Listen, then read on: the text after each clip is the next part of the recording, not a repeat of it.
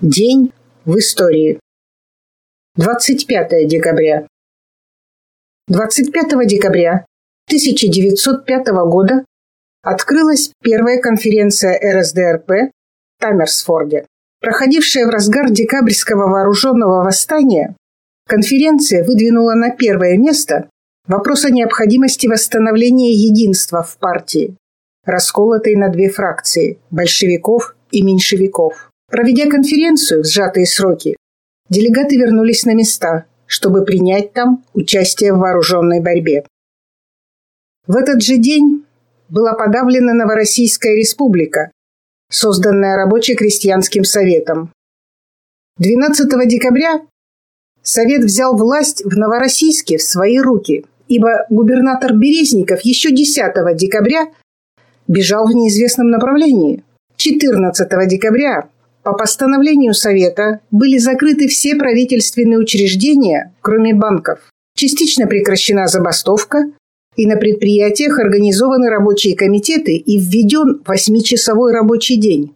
Созданный Народный суд освободил всех политических заключенных. Печатным органом республики стали известия Советов рабочих депутатов. Совет состоял из 72 депутатов, которых направили не только городские промышленные предприятия, но и крестьяне из близлежащих населенных пунктов. Также избирались учителя, приказчики и безработные. Но 88% депутатов оказались рабочими. Большинство из них были большевиками. Имелось некоторое количество меньшевиков, эсеров, анархистов и даже два толстовца.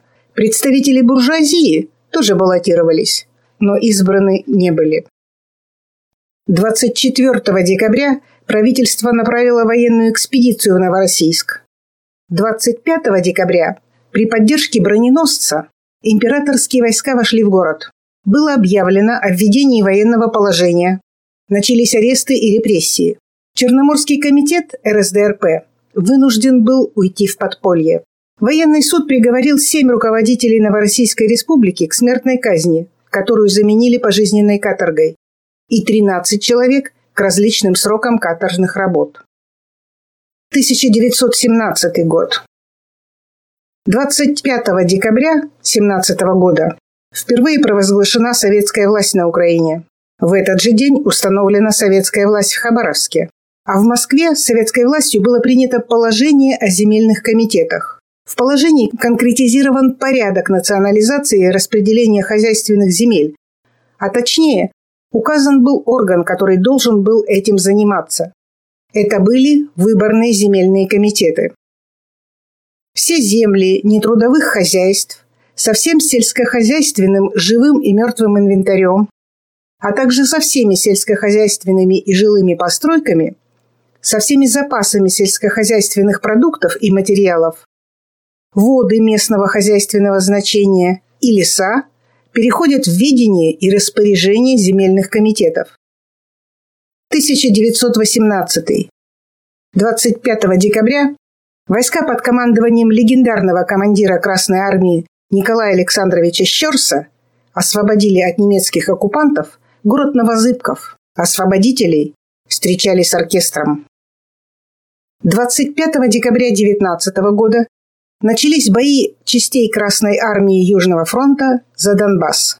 В этот же день красные заняли город Славянск Изюмского уезда Харьковской губернии, ныне в контролируемой украинским режимом части Донецкой области. 1942.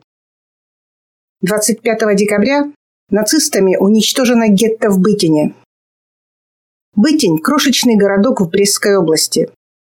Вошел в состав СССР 1939 году. До войны в нем проживало 739 евреев. Комиссия содействия ЧГК СССР по Бытинскому району 18 ноября 1944 года произвела вскрытие места расстрела. 30 декабря 1944 года той же комиссией были обследованы два места массовых захоронений у деревни Рудня в двух километрах от Бытиня. В одном насчитали 900 тел, 350 мужчин, 420 женщин и 130 детей. В другом 80, 45 мужчин, 20 женщин и 15 детей. Комиссия установила и задокументировала имена некоторых организаторов и исполнителей массовых убийств евреев в Бытине. Шеф жандармерии Шульц, офицеры Ганафтоль, Хилькин, Бровзер, Грихе, заместитель начальника жандармерии Вебер, начальник СД Тубис, жандармы Энкель, Шмек, Изберг, начальник лесопильного завода Вундерлих и его помощник Ляс, начальник фурштутс команды Михелос Отто, обер-лейтенант Кох, штабсфельдфебель Альфред Розубавц. У мертвых национальности нет.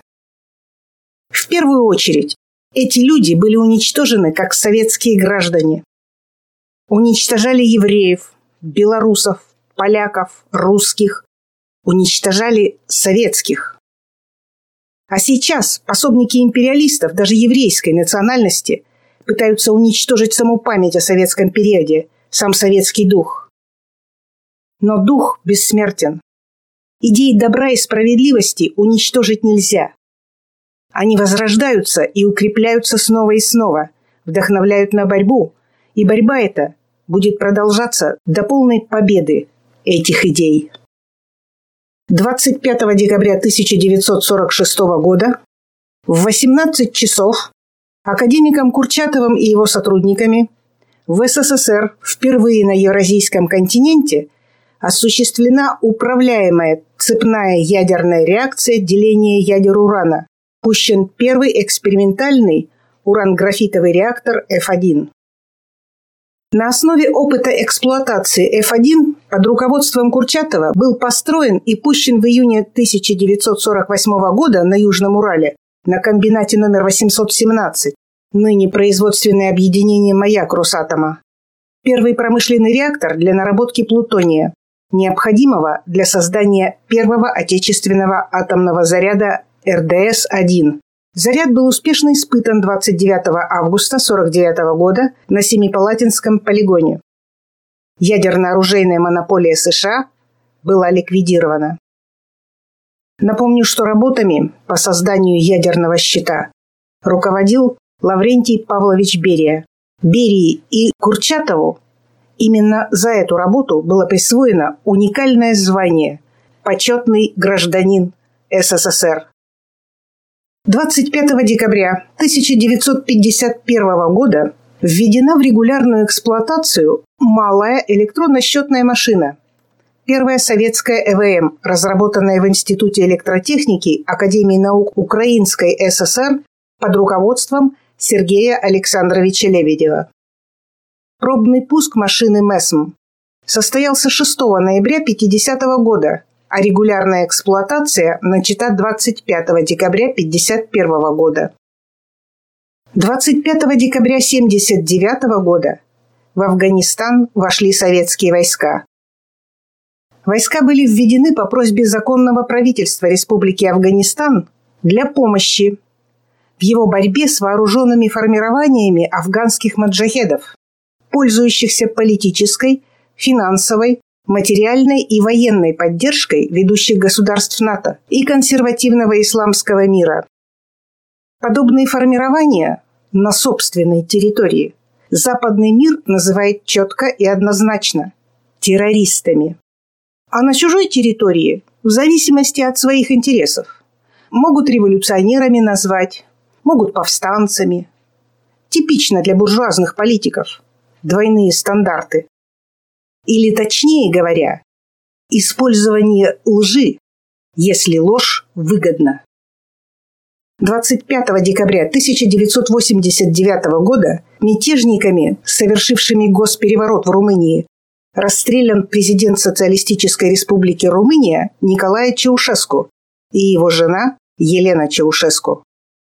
Опрос, проведенный Румынским институтом по оценке и стратегии в декабре 2010 года к 20-летней годовщине расстрела Читы Чаушеску, показал, что более половины граждан Румынии сожалеют о расстреле. А 84% респондентов заявили, что было неправильно расстреливать Чаушеску без справедливого судебного разбирательства. Тем более, что расследование событий в 2007 году показала, что обвинение, по которому Чаушеску и был расстрелян, было попросту ложным. 1991. 25 декабря 1991 года над Кремлем был спущен советский флаг. Около 17.00 московского времени состоялись два телефонных разговора президента Советского Союза Михаила Горбачева с президентом США Джорджем Бушем, старшим, и министром иностранных дел Германии Гансом Дитрихом Геншером. Президенту США Михаил Горбачев сообщил, что через два часа сделает заявление об уходе с поста президента СССР. Горбачев выразил надежду, что страны Европы и США окажут поддержку недавно созданному СНГ как межгосударственному образованию, а также общими усилиями поддержат Россию. В ответ Джордж Буш заверил, что Америка сохранит заинтересованность в российских делах. Ты будешь желанным гостем. Мы рады будем тебя принять после того, как все уляжется, обещал он Горбачеву. Ганс Дитрих Геншер поблагодарил Михаила Горбачева за его вклад в объединение Германии. Сердца и благодарность немцев навсегда останутся с вами. Михаил Горбачев заверил министра, что будет и дальше содействовать сближению Востока и Запада. Около 19.00 московского времени Михаил Горбачев подписал указ о сложении президентом СССР полномочий Верховного главнокомандующего вооруженными силами СССР и упразднении Совета обороны при президенте СССР и выступил в прямом эфире центрального телевидения с заявлением об отставке. В этот же день Российская Советская Федеративная Социалистическая Республика переименовывается в Российскую Федерацию. У карты бывшего Союза с обвальным грохотом в груди стою. Не плачу, не молюсь я, а просто нету сил уйти. Я глажу горы, глажу реки, касаюсь пальцами морей, как будто закрываю веки несчастной родины моей. 25 декабря 1999 года потерпел крушение самолет Як-42 в Венесуэле. Погибли 22 человека. А ровно через 4 года, 25 декабря 2003 года, произошла катастрофа Боинг 727 в Катану, Бенин. Погибли более 140 человек. Заметьте, что никто не сказал, что американцы не могут делать самолеты, что Боинг плохая машина и необходимо свернуть американский авиапром, и пусть они покупают хорошие машины у других. Ну и 25 декабря 2016 года потерпел катастрофу самолет Ту-154 под Сочи. Погибло 92 человека, в том числе 64 сотрудника академического ансамбля песни и пляски российской армии имени Александрова. Таким был день 25 декабря в нашей истории. А в нашем будущем он будет таким, каким сделаем его мы.